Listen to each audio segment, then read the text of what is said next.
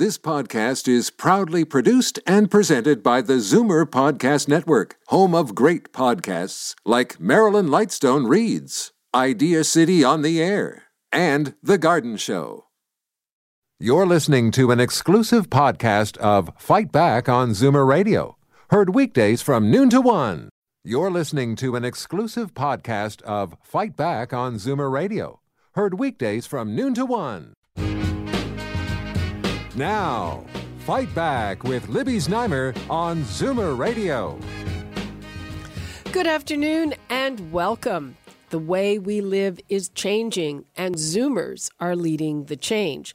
The headline on the new information from the 2016 census is that one person households are now the most common living arrangement in Canada. That's a trend driven by Zoomer women. But there are some new kinds of family living when you drill down. Since the last census, there's been a 30% increase in the number of grandparents raising their grandchildren. There are more couples with no kids at home at the same time that kids are living with their parents into adulthood. And many of those older women who live alone actually do have life partners. It's an arrangement known as living apart together, where people maintain separate households for a variety of reasons. And there's something else that we are starting to see, and that is aging boomers moving back in with their even older parents so they can take care of them. We really want to hear from you. Uh, what is your living arrangement? If you live alone, did that happen uh, by choice? Did it happen because you were widowed or because of a divorce and how's it working out? Do you like it? Uh, a lot of women, after taking care of people for uh, most of their lives, say they love the freedom to come and go as they please. Uh, are you taking care of grandchildren? Uh, are you a boomer that's had to move back in with your parents? All of these arrangements, also same sex couples. We have more same sex cu- couples these days. Uh, so the numbers to call 416 360 0740, toll free 1 866 740 4740. Right now, let's go to Doug Norris, the Chief Demographer and Senior Vice President of Environics Analytics Group. Hi, Doug, welcome. Hi, Libby. Glad, happy to be with you. Okay, thank you. Now, uh, what I gather from all of this is that baby boomers are still the biggest factor in all the demographic changes that we're seeing, correct? Well, certainly they're they're driving a lot of the changes uh, uh, that we're seeing just simply because of their size. Okay. So the first, the headline, of course, are more one person households. What are some of the factors behind that? Well, there are a number of factors. Um, certainly, the aging of the population, the fact that uh, women outlive their husbands and then are, are left on their own, and there's more and more of that. So that's driving up the numbers. Uh, as well, separation and divorce in uh, in these sort of mid years uh, may result in two people living on their own, or one person at least living on their own, and and young people uh, are going out on their own uh, before forming their own family. So there's a variety of things driving that. Uh, I gather it's also uh, there's a good news story behind it that women are more economically independent, so they can be on their own, whereas perhaps in previous generations they really couldn't. I think that's right. Certainly, following a separation or divorce, um, I think we see more and more women uh, who live on their own uh, because they're uh, they're able, well educated. The younger uh, generation of women, extremely high educated, more than their male counterparts, and many of them in professional jobs, and they decide to uh, live on their own after a separation or a divorce, or perhaps even live on their own uh, and not and forego uh, a union of any kind. Uh, okay, you also me- uh, mentioned uh, the divorce. There's this phenomenon of gray divorce. And I think it's also driven by greater independence of women. They because they don't think, oh, I have to stay with this person because I can't manage on my own. And that's people who get divorced after many, many years of marriage, thirty years of marriage, and and they're really uh, in their fifties and sixties. I think we do see that. I haven't. Uh, seen the latest data on that, but I believe those those numbers are probably rising uh, for many of the reasons that you mentioned. Uh, older people in good health, uh, some retiring, and perhaps want to uh, live a new life uh, and decide to do so uh, out on their own. Yeah, it's it's interesting. You know, the way I've heard it described to me is, uh, it's it's not just a matter of waiting till the kids leave home, but you know, people kind of uh, get a sense of their own mortality. They think, oh, gee, I only have so much time left, and uh, I'm not going to spend it with them. Yeah, it's uh, as they say, it's later than you think sometimes. Uh, yeah, so uh, uh, there's also uh, this new arrangement of living apart together. What can you tell us about that? Well, that's uh, I think that is a growing arrangement. I think again driven by uh, baby boomers are pretty independent uh, in their older years. Uh, very often, after a spouse passes away, um, they form a new relationship. in some cases, with someone else whose spouse passed away but they don't want to necessarily move into one household. They want to maintain their own household, uh, but have an intimate relationship. And so I think uh, we're going to see more and more of this. Now, the census doesn't capture this phenomena. Um, those people would be counted as, as living alone, uh, even though they're in a, an intimate relationship. But StatsCan does do family surveys uh, which in fact do capture that phenomenon. Right. Um, uh, and I, I don't have the number at the top of my head, but it's small, but it's definitely a growing phenomenon. And uh, I think there, there are probably two things at play there. You know, one is a desire for some independence, but uh, I think it's also financial that when people have adult children and they, they get into a serious relationship, the children start to worry about their inheritance, right? I think that's probably true, and and I think I, I actually know of a case uh, um, of a friend of mine who's in that type of relationship, and it is for family reasons. They each have their own family, uh, sometimes fairly large, and they want to maintain that relationship with the parents rather than combining everyone into one big family. So they they maintain that separation for some things uh, and come together for other things. And in some ways, have the best of both worlds. Uh huh. Does that uh, avoid conflict? Uh, I think in some cases it probably does. Uh, the children from some sort of both partners uh, may, in some cases, be in conflict for some of the reasons you mentioned. Uh, we, we're going to get a little further into this phenomenon of this big increase in grandparents raising their children. But what would the reason for that be? That seems like a very big increase in a very short period of time. Well, I think there's a number of, of things driving that. In part, uh, the changes in the cultural makeup of our country. Some of the cultures who are coming to Canada uh, have a tradition of multi generations living together. And so you see in the Toronto area, out in Vancouver, fairly high levels of young children living in multi generational households. Perhaps the oldest generation has been brought to Canada uh, by the uh, by their children, and and they they may not have the resources to live on their own and um, stay together.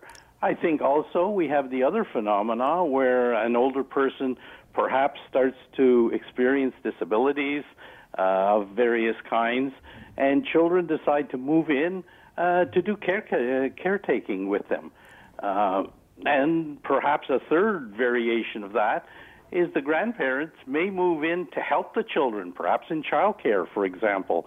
Uh, grandparents today are are tremendous support of uh, in the uh, realm of childcare. So I think there's a variety of factors driving that. Well, you know, I, I mean, I, I get all those factors, but but this increase is an increase in grandparents who are the primary caregivers. Yeah. So so I think that's that's sort of something else above and and beyond those things which I think are, are very important demographic trends as well. Well, no, you're right. And and in that case there may be uh, issues of various sorts uh, for the parents, and they decide for various reasons uh, they can't cope right now at this stage of their life with the children, and that they would be better off with grandparents, and grandparents uh, do come in and uh, pick up the ball, if you will. Um, they're not large numbers, uh, but they're certainly an, an important source of uh, of caregiving.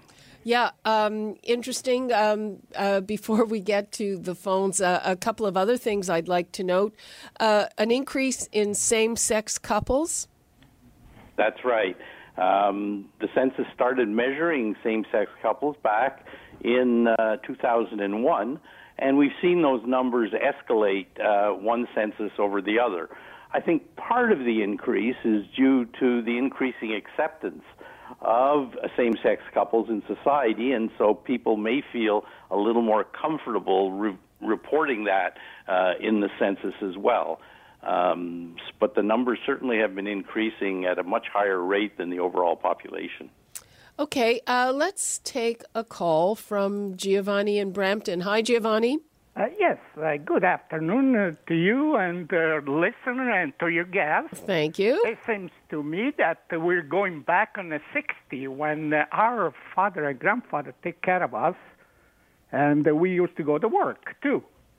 Now we're going back to that, and this is very good news. We're go getting back on the ship because uh, otherwise the ship will start to sink and nobody will listen. Well, I, th- I think that's right, Giovanni. And uh, Doug pointed that out that, that part of the reason we're seeing more of this multi generational family living and family responsibilities are because uh, we have, uh, you know, ethnic groups where they come from somewhere where, where that was the tradition. Oh, very good. Yes, we're going back to that, and I understand.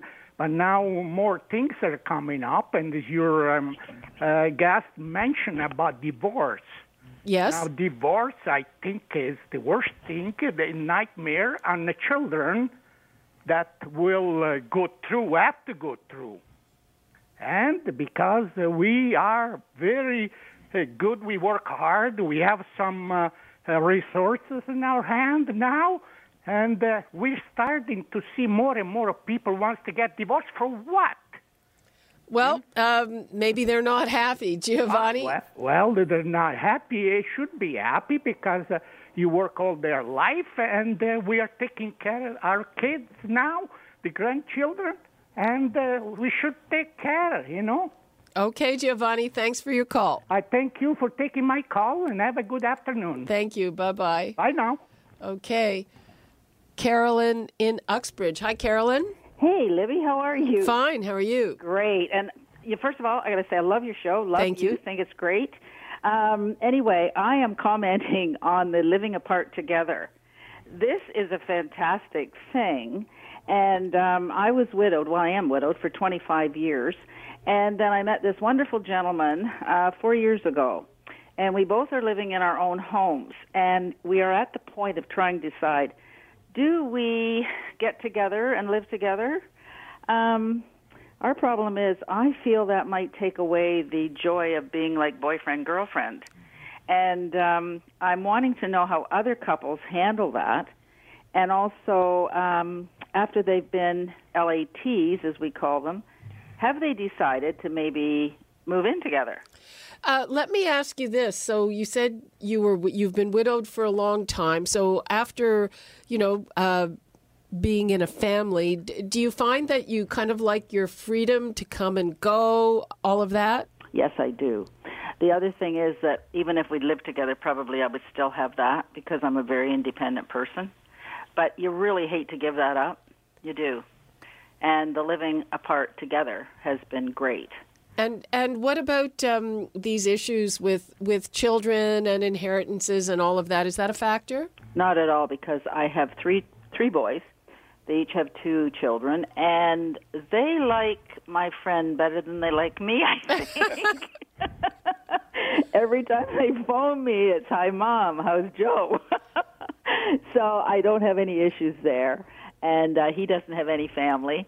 So it's uh, it's a situation that's really fun, really been great. Um, I don't know. I don't know why I'm calling except to say this is our situation. And I was told about this about uh, six or seven months ago. I met a friend and she said, "Well, what you're doing is uh, you're lats." And I said, Pardon? She said, Your lats, you're living apart together. Yep, your lats. Yeah. And, and uh, I thank you very much for calling, Carolyn. Okay. Because I think you're, you're proof, because what we hear anecdotally is that it's a great arrangement, and it sounds like it's been great for you. It is. It's a great arrangement, and I'm I'm just trying to decide: do I have to sell my house to uh, live with uh, more money? And if I do, I got to move in with them. So. Well, uh, let us know what you decide. Okay. okay. Thanks, thanks, a lot. Libby. Bye bye. Bye bye.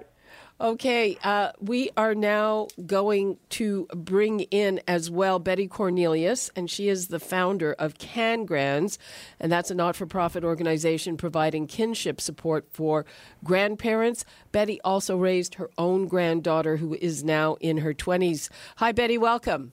Thank you for having me. Uh, so uh, we've been on the phone. We, we Doug is uh, keeping us informed on the big demographic trends. So, why did you raise your granddaughter and, and how did that go? Well, I ended up raising her because CS was going to remove her. My granddaughter had had um, four poisonings thrown across the room, and then bad things happened to her while she was with her parents, who both suffer from mental health and addiction. Okay. And I had to step in because it was me or strangers, and it was like she wasn't going with strangers, so she came to grandma's and I started the group a year later because I found another grandmother, and I went, "Oh, I'm not alone. I'm not the only one doing this." And then we um, asked Stats Canada to start asking that question on the long form, and they have, and we found a huge increase each year.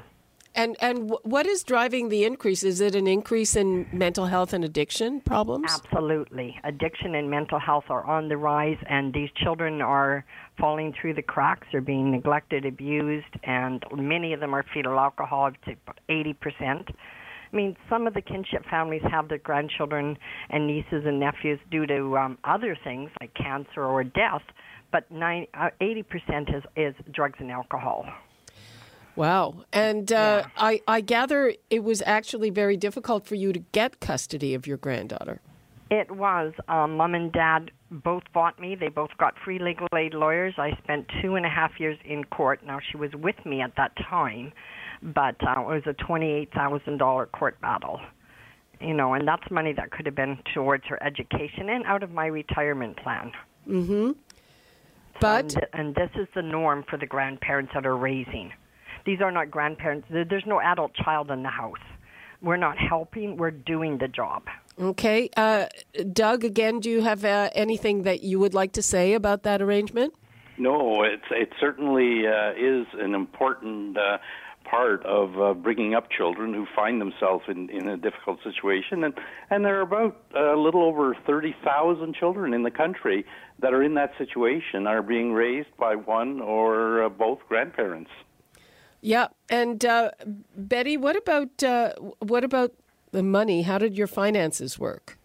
Well, um, there there is no money if if you don't get told what to do, and nobody tells you. CS workers, lawyers, um, anybody I saw didn't tell me. I found out quite by accident that there was a little bit of money called the TCA Temporary Care Allowance, and I qualified for that. But then, depending on where you live in Ontario, you get cut off once you have custody.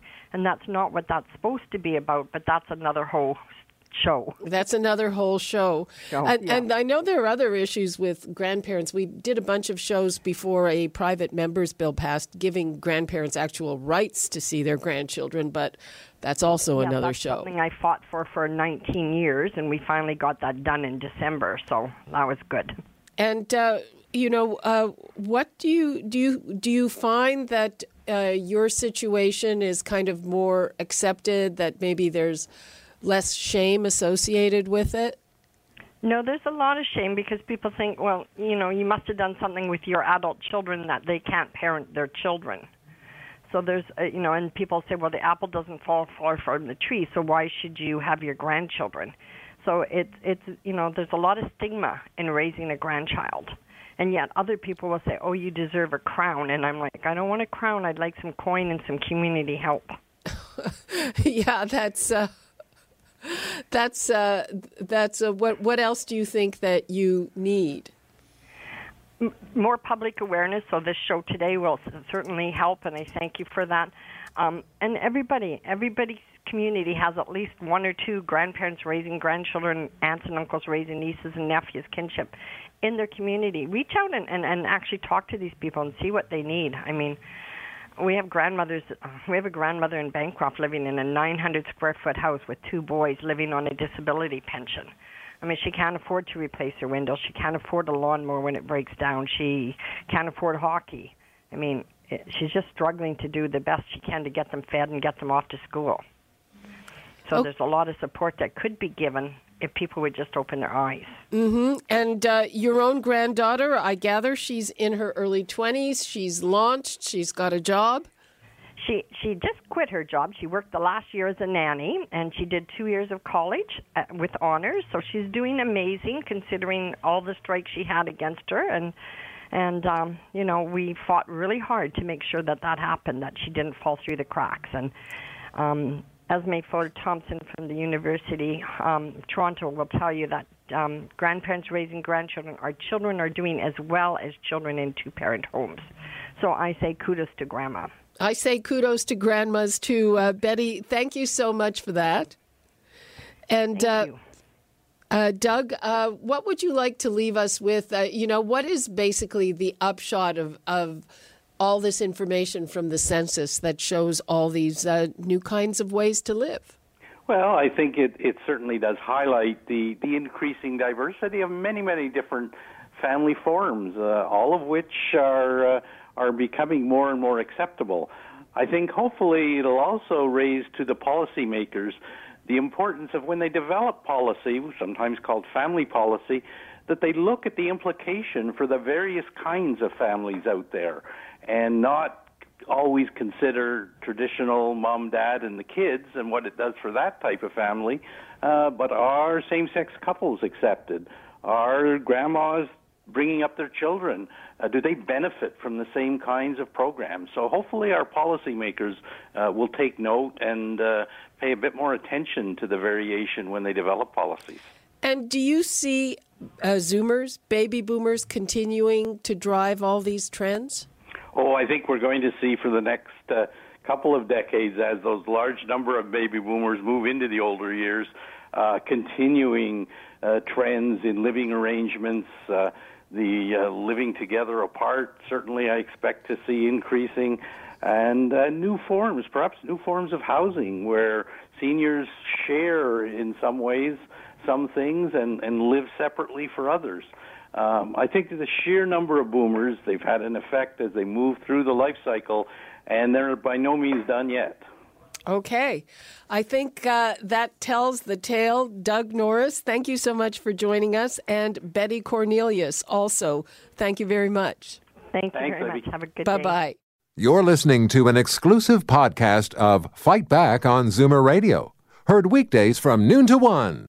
You're listening to an exclusive podcast of Fight Back on Zoomer Radio, heard weekdays from noon to one.